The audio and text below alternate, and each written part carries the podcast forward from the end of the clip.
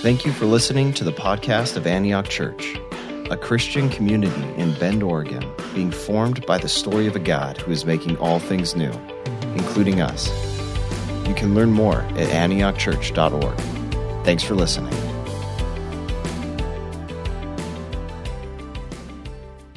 Uh, I was here a year ago and I talked a gang of smack about my girls. I bragged about them. I'm the Benson girls basketball coach, and uh, last year was their senior year. Uh, a lot of them have gone on to college on full ride scholarships first in their family to do so, be in college. So it's been quite the journey. But uh, I, it was a group of girls I had had since the seventh grade, and they pulled off something absolutely phenomenal. And I just want to give you just a quick little, quick uh, celebration, a quick little uh, clip of that celebration, real quick, just so you see. Here's what happened. All the way back out to Brink. Brink backing it in, kicks it cross court. As it comes down, here it is, the final count. That's the game right there. It is a final. History is made as Benson has pulled the upset of the century, defeating two-time defending champion Southridge 66 42.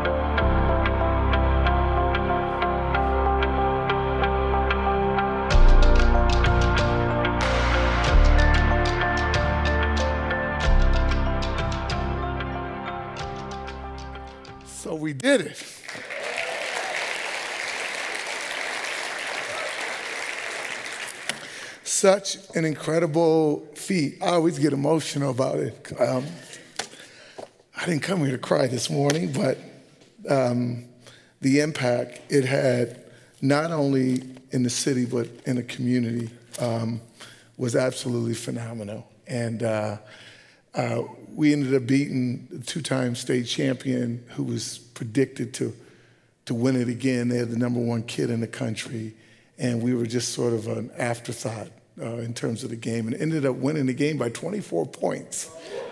Uh, played the game of our life, and uh, God is so good. How are you this morning? Because I'm doing great. I'm still doing my victory lap. All right.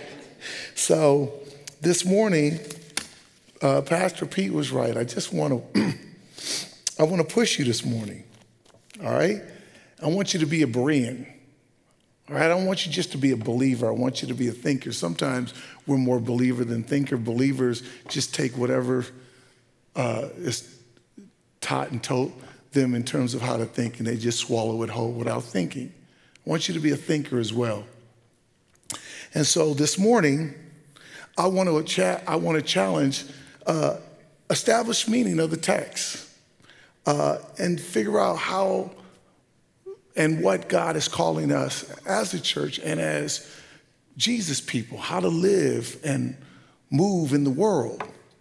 And so this morning, um, I want to look at this parable because I think oftentimes we have one definition of it. The kingdom of God has always been subversive, and we talk about the subversive nature of the kingdom. And we've always said that the kingdom of God is counterintuitive, that it comes from the wilderness, the desert, and our struggle oftentimes is that we want to domesticate its boldness and its truth. So this morning, I come to you looking at this parable, and I want to force you into a choice. I want to push you into a choice. Um, and so this morning, I want you to consider your lens, your hermeneutic, how you see the Bible and how you draw your own conclusions. Uh, oftentimes, when we come to the parables, what we end up doing is, is that we look at the parables from the most powerful person in the parable and we draw our co- own conclusions about it. So, I want us to not only look at it from the most powerful person in the parable, but I want us to look at it also from the most powerless person in the parable. Do you hear me this morning? I don't want you just to look at it from a place of power and privilege. I want us to look at it from a place of poverty and powerlessness. You can come to the scriptures and look at it from a top down perspective, or you can look at it from a bottom up perspective. You can look at it from empire, or you can look at it from a slave narrative. Theologian J. Kameron Carter said this He said, Christian theology at its best should be a fugitive discourse because it thinks from the position of the slave. So, how do we look at the scriptures from the bottom up? Oftentimes, most of our thinking is sutured to empire, it's sutured to a Western, Eurocentric ideal of how the Bible is to be read and how we're to live out the kingdom of God. And yet, God has called us to be subversive. But this morning, in order for us to do so, I invite you into looking at the scriptures different. And so this morning, we can either look at it from the perspective of the most powerful person in it, which is the rich man, the rich man who has a slave, or we can look at this passage from the most powerless person in this parable, which is the third slave. Now, the problem is, is that if you look at it from any of those perspectives, if you look at it from the perspective of the rich man, what ends up happening is you do know that it starts to break down and becomes extremely problematic. I don't know about you, I would look at this parable and I would struggle with it as a guy who's got a master's in theology, you know, like who's taught this passage many of times, and I found some very troubling things about that that keep me from living subversively out the kingdom. And so this morning, as I look at it from the most powerful position, I realize that it's got some issues. Oftentimes, when we read this parable, we see the parable as a teaching on stewardship.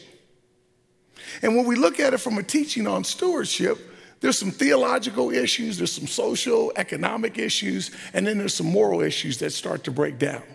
So if we look at this thing from the perspective of the, uh, the, the rich man who summons the slaves and he gives them talents, one he gives five, and then the other one he gives two, and the other one he gives one, and then he goes on a journey and he comes back.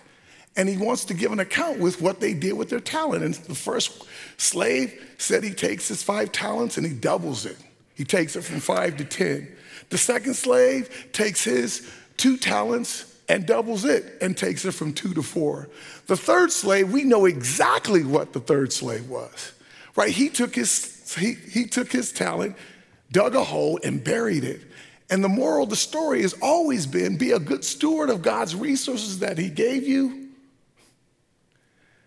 So that on Judgment Day, when you stand before Him, you don't get hell, you get heaven.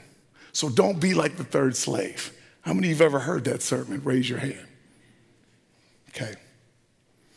You do realize there's some theological issues with that. Right? Because if we as Christians read ourselves into the text and see ourselves as the slaves, the one thing that these slaves have in common is what? They all have the same status. Right? The only difference between those that get heaven and those that get hell is based upon what they do and how they steward their talent. So if you're saying as a Christian, when you read this text and we read ourselves into it as one of the three slaves, and we say that we have status, you do realize on a theological level, when we understand the gospel, status talks about sonship. It talks about being justified by faith. It talks about our identity and who we are in Christ. In other words, it talks about how our salvation was secured. Justification on one end, being in right standing with God, sanctification on the other, how we live out of that justification. So, if we're reading into this, realizing ourselves as one of the three slaves, having as equal status as the slave in terms of our relationship with God, I think what we have to conclude at the end of the day is, is do our stewardship undo our sonship?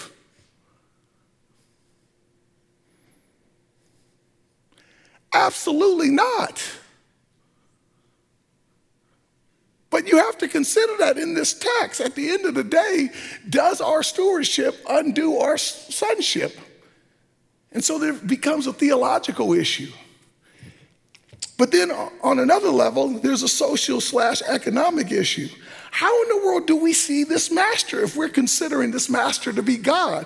Because in this parable, in verse 21, it seems that this master supports profit maximization. In verse 27, it says, or it says, it seems like he's supporting usury. Because when you look at the returns of these other two slaves, the returns are absolutely ridiculous, given that the master went on a journey and came back. It absolutely makes no sense. Or you have to look at this master and say, is this really what we're saying about God? That he takes the little that the have nots have and give it to the haves?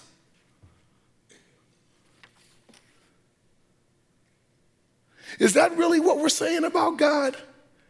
Is that really what we're saying about the kingdom? That in verse 30, that this God, as the third slave said, is ruthless? So not only does it have theological issue and social issues, it has moral issues.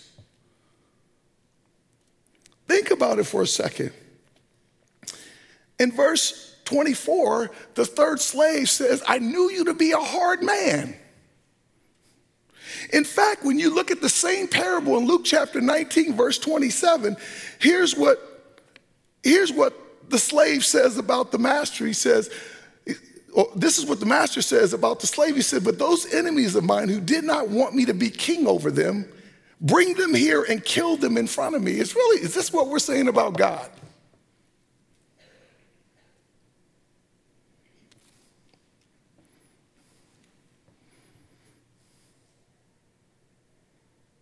Or is there something else? Can we consider this parable from the perspective of the third slave? It's interesting when we look at it from that perspective because when the master comes to the third slave, what does the third slave say? He says, I buried your talent because I was afraid of you. Now, think about that for a second. Ask yourself this question If this third slave was so afraid of his master, then why didn't he do what the master asked him to do in the first place?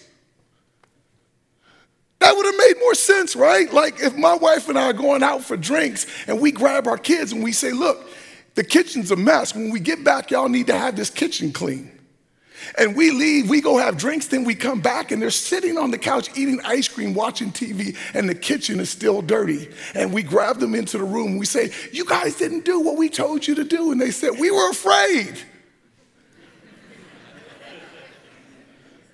That's why we're eating ice cream on the couch watching TV. It's not that the master wasn't afraid. But doing right was more important than his fear of the master. So, what is he doing? Well, we got to understand this passage from the first century audience that Jesus was speaking to. The first century audience would not have to allegorize to understand this story. In fact, Bruce Malina, in his New Testament World Insight from the Cultural Anthropology, has shown, quote, that in the traditional Mediterranean society, the ideal of economic sufficiency was actually stability, not self advancement. Anyone trying to accumulate inordinate wealth imperiled the equilibrium of society and was thus understood to be dishonorable. Greed was widely believed to characterize the rich, who extorted and defrauded other members of the community through lucrative trading, tax collecting, and lending money at an exorbitant interest. Theologian Ched Myers said this. He said, In the first century, without the availability of today's electronic financial instruments, security exchanges, and stock markets, hedge funds, arbitrage, trading on the margins, etc., to double such a fortune in currency within a journey's time was unthinkable and impossible through honest work. When you think about the talent, it said a bag of money, but actually it's a talent. When you think about just one talent, one talent back then was 6,000 denarii. One denarii was a day wage. That's equivalent to like $2.5 million in today's currency. And one of the servants, the first servant, had five of them. The second one had two of them. The third had one of them. And the master goes on a journey and he comes back and they make a hundred, if not a thousand percent return. In the first century listener who heard this would have never heard nor interpreted that parable that way. Our 21st century Western Eurocentric eyes have been trained to hear it different than the way Jesus' audience was hearing it. So, what was that play? What is Jesus confronting in the parable? What he's confronting is, is an economic world system that we wrestle with in terms of the kingdom of God. How do we use our money? How do we live out the kingdom of God? Back in Jesus' day, there was an agrarian system, which was the peasant system. And it was called the use value economic system. It was off the land. It was what they produced on sea. That was the money that was used back in those days. And, and there was always this war against the elite currency system, which was the exchange value system, which meant that 2% of the rich owned 50% of the arable land. So back in Jesus' day, when the listener is listening to this parable, they would not be celebrating the first two slaves.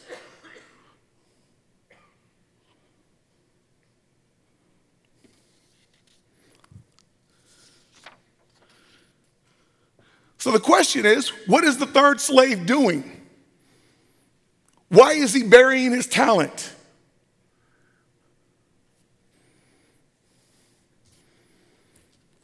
I believe the third slave refuses to play the game. He is speaking truth to power. He buries the talent because he understands the disruptive force of the talent in terms of how it's being used in the culture of that day. And when you look at the whole parable in its entirety, or when you look at the whole chapter of Matthew 25 in its whole entirety, you realize that the first parable Jesus talks about is watchfulness. And then he gets into the second parable, which is really addressing how the kingdom deals with economic systems of their day and even our day. And then he gets into the parable about the sheep and the goat and about being sick and naked and not visiting prisoners and how we treat people. And Jesus is saying that in order for us to be watchful, one of the most practical ways we do that is with our money and how we treat people. The very two things that we struggle with in our American consumeristic Christianity here in America.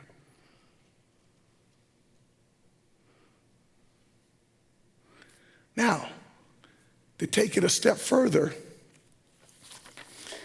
if you look with me in Luke chapter 19, it gets even more interesting because Jesus talks about this exact same parable, but he doesn't talk about a rich master, he talks about a king.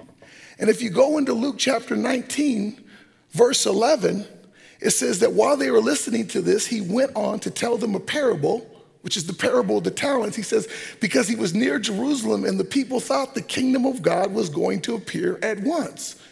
And he said, A man of noble birth went to a distant country to have himself appointed king and then to return. Now, most historians would say that this king that Jesus is talking about is Archelaus because Herod just died. And so he's going to Rome to take power. And the disciples earlier here just got done saying, after they saw Jesus performing miracles, they're saying to themselves, Man, the kingdom of God must be coming right now. And Jesus says, My kingdom does not grab power that way not the way of Archelaus. And then what does he do? He launches into the parable of the talents. Now, the interesting thing is, it's not this parable, but the parable, not the story that precedes this parable, which is the story of Zacchaeus. And when you think about the story of Zacchaeus, who is Zacchaeus? He's a rich tax collector, he's wealthy. And he gets saved. And he takes his resources and he comes to Jesus on his way, headed home with Jesus. And he takes his resources, and what does he do? He says, I've, I've, I've given half my resources to the poor, and anyone that I defrauded, I paid them four times. Here's Zacchaeus disrupting the system. Can you imagine when Zacchaeus goes to Rome and says he got saved? How that was gonna fly? And I think it's interesting that leading into this parable, the talents, you got the story of Zacchaeus, and yet the same parable in Matthew chapter 5, you got the two servants, and then you've got the third servant who buries his talent and refuses to participate into the system. Sorta, we see Zacchaeus as an application of the third servant. Because this is what the kingdom of God always causes us to do to disrupt systems, to not play the game, to live subversive, to be counterintuitive. Interesting here in Luke chapter 19, this whole chapter is about power. You got Zacchaeus, who's a man of power, a man of great stature, who gets saved and begins to use his resources different. You got Archelaus on his way to Rome to grab power because Herod dies. And Jesus says, My kingdom is not like that. And after this parable, Jesus goes to Jerusalem, grabs a donkey, and enters into Jerusalem as a humble servant. And then, literally, right after that, he goes where? In this same chapter, he goes into the temple and he disrupts what? The money changers.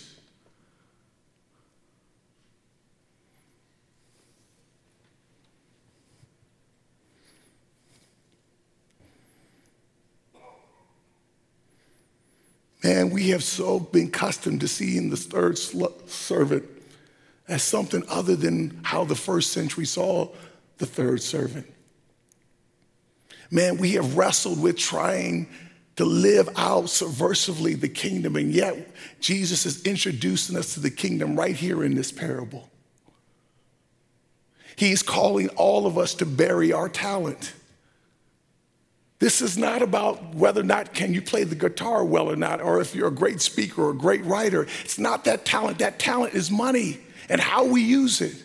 And are we subversive with it?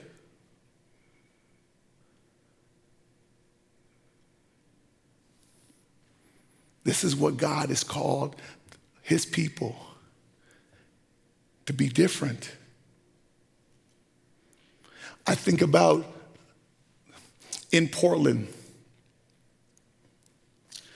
I think about an organization of three Christian women who decided in PPS, which is Portland Public Schools, they said, you know what? They pulled their kids out and they said, you know what? We're tired of our African American kids in classes where their history isn't being taught. Where there's nothing of value that really shares who they are culturally. And so these three women had a harebrained ideal to start their own charter school that would be culturally specific. And during the PPS hearings, no charter school had ever got their first rendering of their, of, of their proposal through the PPS board. And for the first time, this proposal gets through the board. Now they got this school off the ground and they got 150 people on the waiting list to be a part of a multicultural, culturally specific education oh, school that is showing history in a d- different way. They are truly interrupting the system.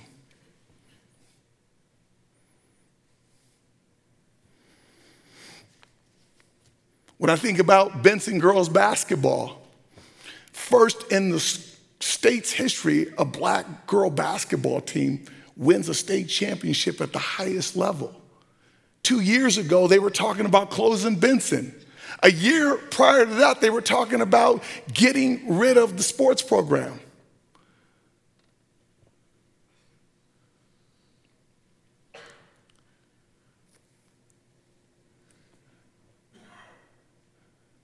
Here you have the poorest school at the state tournament, 78% on free and reduced lunch. A third of the girls played in track shoes a few years ago, and yet we go on this historic run and tell a story not just through them, but also for so many young African American girls who were let out of school early to get to the arena to watch black girls run out of a tunnel. To reimagine what black girl basketball could look like in what USA Today called the whitest city in America.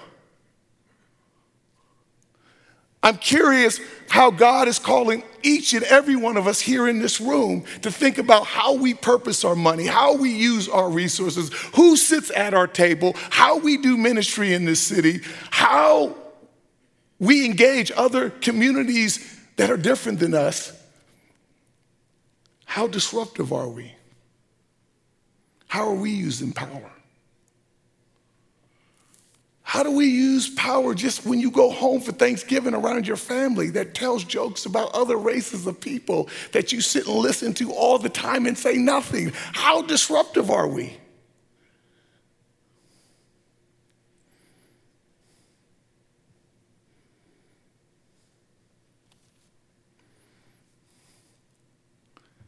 The interesting piece of this story is the fact that this third slave takes his talent, which had great value, and buries it. But we also understand that God had something of great value, which was his son. The third slave buries his talent as a protest against economic injustice. God takes his son, buries him in the belly of the earth as a protest against an unjust world.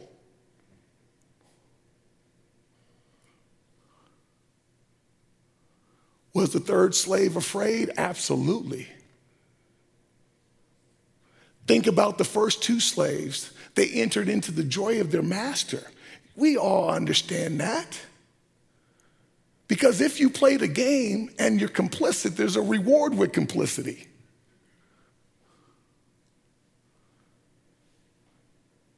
But if you don't play the game and you bury the talent, what happened to the third slave? You get kicked out into outer darkness. But here's the beautiful thing you stand in a long line of other prophets that it happened to the exact same people. Daniel got the pit. The Hebrew boys got the fiery furnace. Daniel got the lion's den. The prophets were always maligned. Jesus was crucified outside the camp. And like the third slave that was afraid, Jesus was afraid when he was in the Garden of Gethsemane, realizing the magnitude of what he was doing, realizing that he was getting to unearth an unjust economic system and unearth an unjust world and create a brand new community that Rome was not having that the religious community was not having. Jesus was a subversive prophet.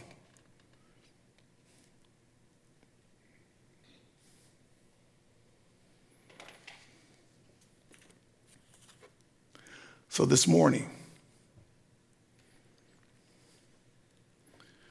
how are you to live out your faith? How are you to live out your resources? What is God calling Antioch to be here in this city. Because at the end of the day, we all know it's going to cost us something. You can't talk about living subversive and being counterintuitive and it not cost you anything.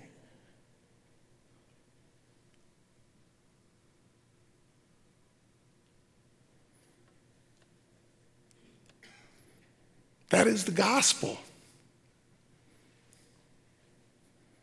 That is the good news. Anyone who wishes to find his life must lose his life, but he who loses his life for my sake will find it. But to live this kind of radical kingdom, to live in this kind of reality, will require something of every one of us, including myself.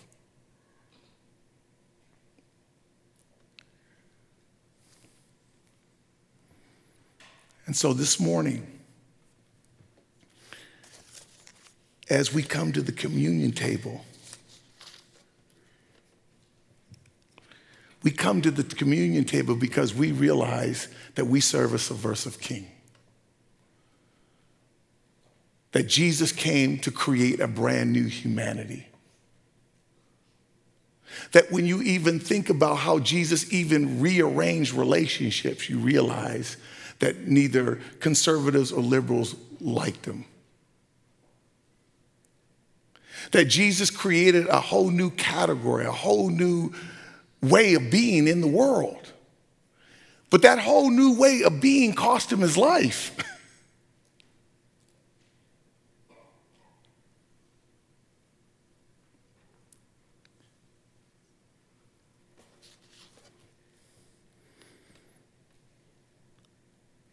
The kingdom of God starts from the bottom. I remember a couple years ago when there was a big argument between Black Lives Matter and All Lives Matter. And you had one camp saying, no, Black Lives Matter. And then other people were saying, no, All Lives Matter. And then I looked at the Bible and I realized that the Bible is way more subversive than that because the Bible does say uh, all lives matter, right? Because at the end of the day, we're all sinners. We all need Jesus. We're all broken and imperfect, imperfect people. And yet, at the same time, as true as it is that all lives matter, God always started his kingdom with the lives of the ones who didn't.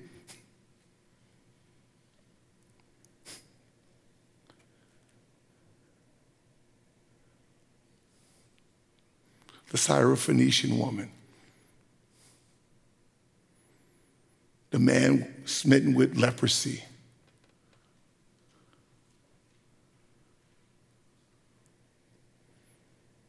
The kingdom of God always came from the desert.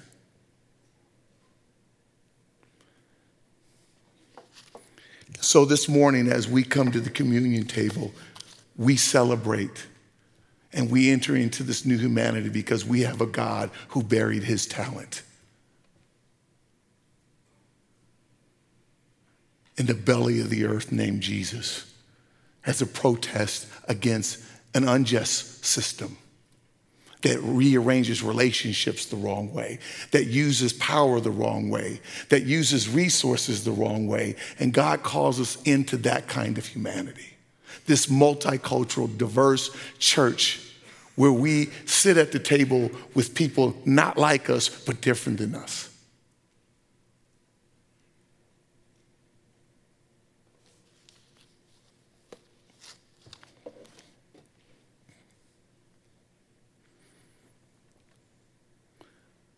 So let's come to the table this morning.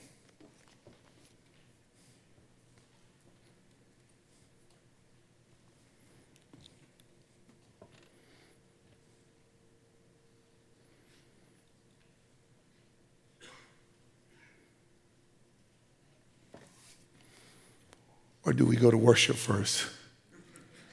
How do you guys end this? what do we do? Do we worship? You got this.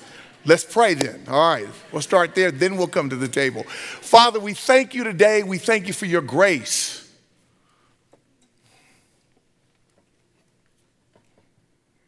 God, you call us to be your people,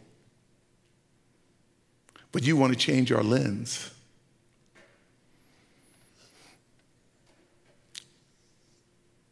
You want to change how we live in the world.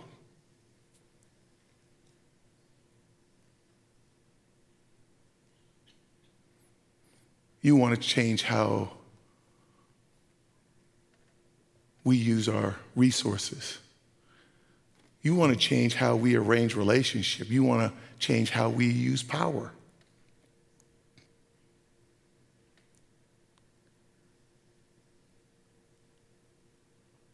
We want to live subversive. But it costs us something.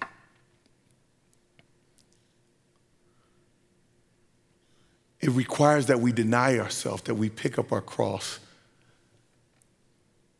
We lose ourselves to truly find ourselves. God, you asked us to enter into this kind of humanity that is broken and beaten. And I pray for your grace to, to do what we can't do, to be what we can't be, to live in a way that we, we can't live apart from your work in our life, and to be your followers, to be emissaries of the kingdom, and to truly understand what it means when we say the kingdom is counterintuitive, that it's upside down. God, may you call us to live upside down. May we look at the parables, not always from a position of power and privilege, but to see it from the bottom up and to see your work in us and prophetically calling us to be these kind of people. I pray all this in Jesus' name. Amen.